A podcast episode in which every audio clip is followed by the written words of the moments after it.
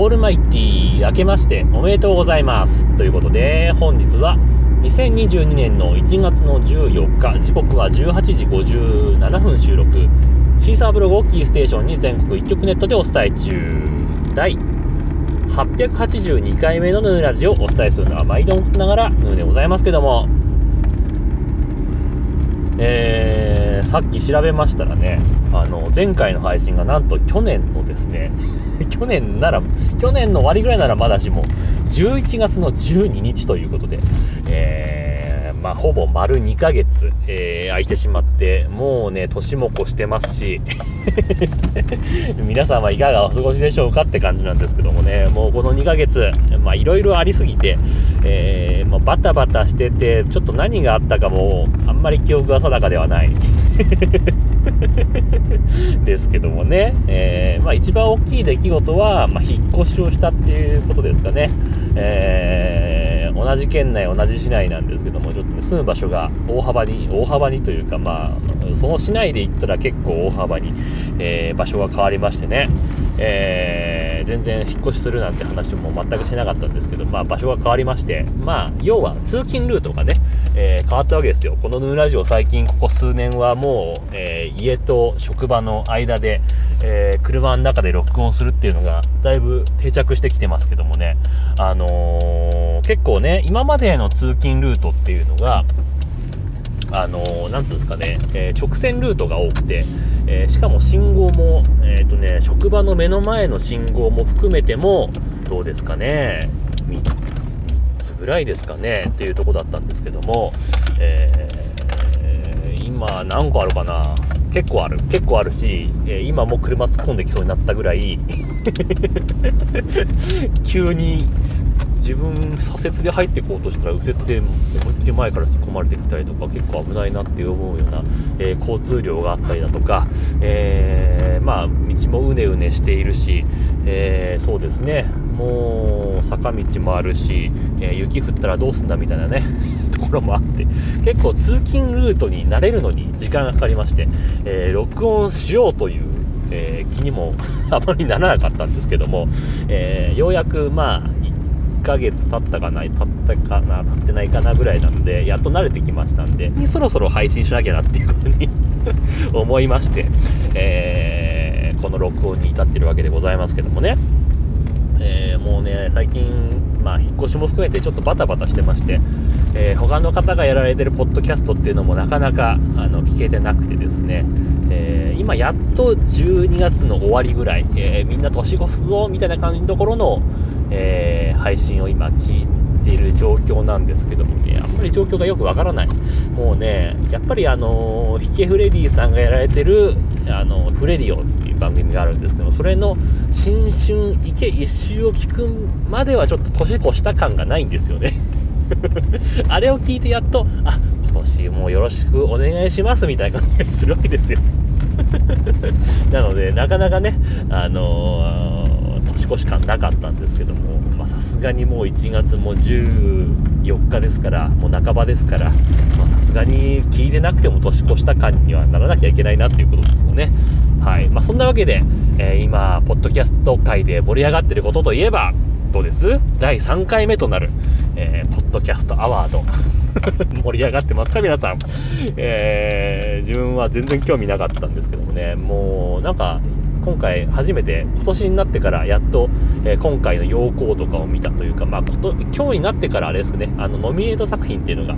えー、他選はまだ、ね、実践の方で、えー、応募のあったやつからノミネート作品ノミネート番組っていうのを、えー、紹介されてたんで、まあ、それのタイミングで今日初めて見たんですけども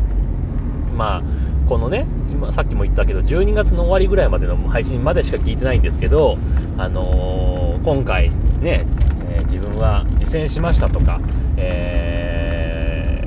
多選しましたとか、えー、そういう話を聞くこともなく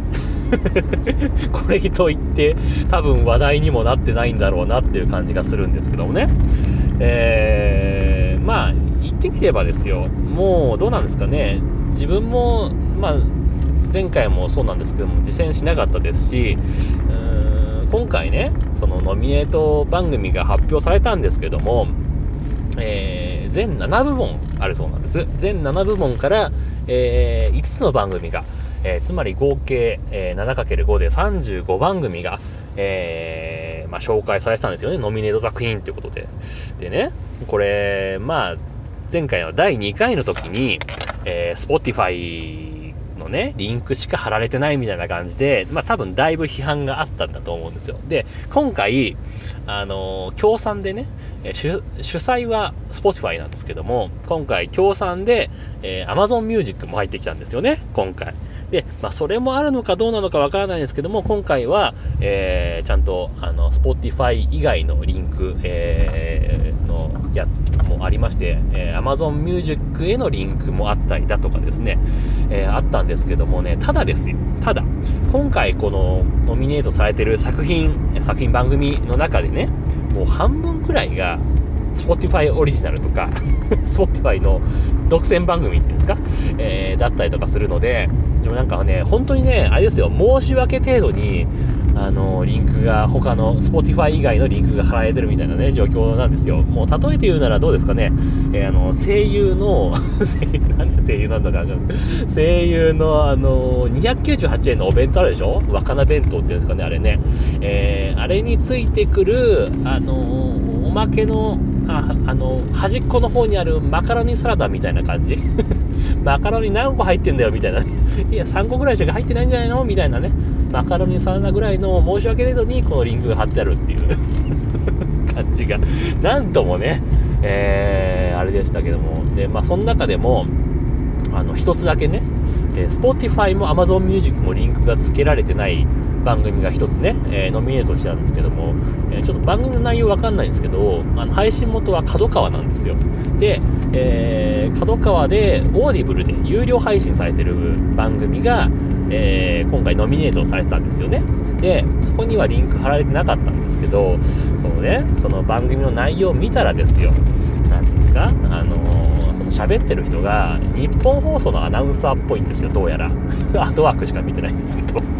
いや、これもう完全にもう何、うちわで盛り上がってんじゃん。日本放送はね、もう第1回から、えー、入ってますから、スポンサーにね、入ってますから、そりゃあね、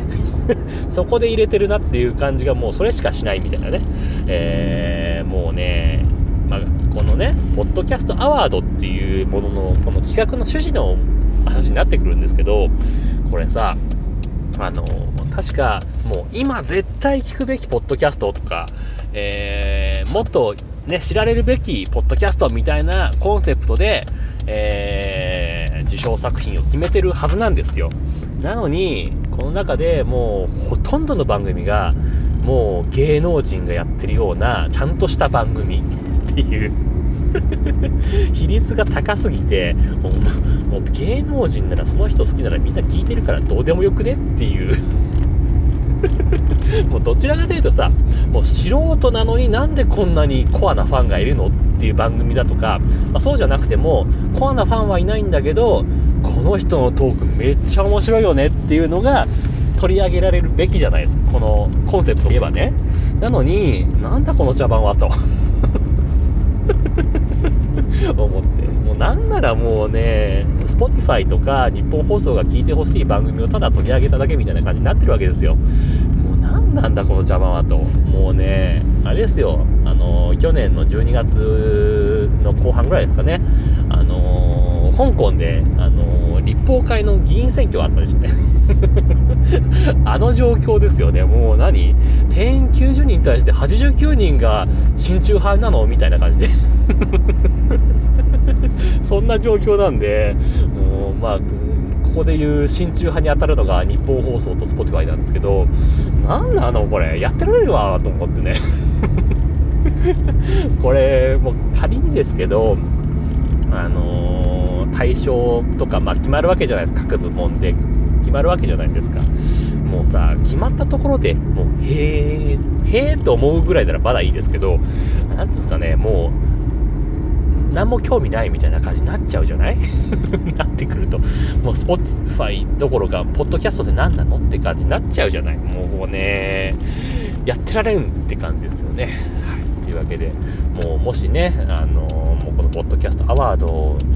来年やるかどうか知らないですけど、もし第4回がね、あるとするならば、もうね、番その企画の名前変えてほしいです。もう、ポッドキャストアワードの大層な名前いらないです。あの、Spotify ラジオ大賞みたいな感じに していただいた方が、もう勝手にやってくれって感じですよね。はい。というわけで、えー、今日もハッシュタグ付きツイートをいただいてますね。ご紹介したいと思います。えー、加藤さん、ありがとうございます。いつもありがとうございます。というわけでですね、えー、前回の配信に対して、えー、ハッシュタグヌヌラジオをつけてですね、えー、11月11日は2005年、2010年、2018年くらいのようですよ、かっこ多分。えー、音質なんだか最近皆さん、えー、気にされますよね。昔ラジオとかガッサガサ、ザザザっと雑音がしながらの状態で布団の中で聞いていた民なので、えー、個人的には内容が、えー、気に入ったものなら全く気にならないです。えー、ゆりぎら懐かしいということでツイートいただきました。ありがとうございました。ね。そうですよね。もう昔なんかね、もう自分なんかあれですよ、東北最大都市と言われる宮城 県仙台市に住んでましたけど、仙台の中でもね、もう、あの、外れの方だったんで、えー、最寄り駅まで歩けるもんなら歩いてみろっていう 大都市だったんで、えー、まあ、結構雑音入ってました。まあ、FM ラジオはまだ聞けてましたけども、AM ラジオなんかね、首都圏のラジオなんかほとんど、ね、それこそ日本放送だとか文化放送だとか TBS ラ TBS ラジオはかすかに聞こえたかなぐらいだったんですよ。まあそのぐらいですから、もう雑音入って当たり前だったまあ本当のラジオ好きから言わせれば、そんなね、雑音なんか気にしねえよって話なんですけど このご時世なんかね、いい機材なんかも出てきてるし、ね、スマホのね、えー、録音も結構クリアに撮れるようになってきたじゃないですか。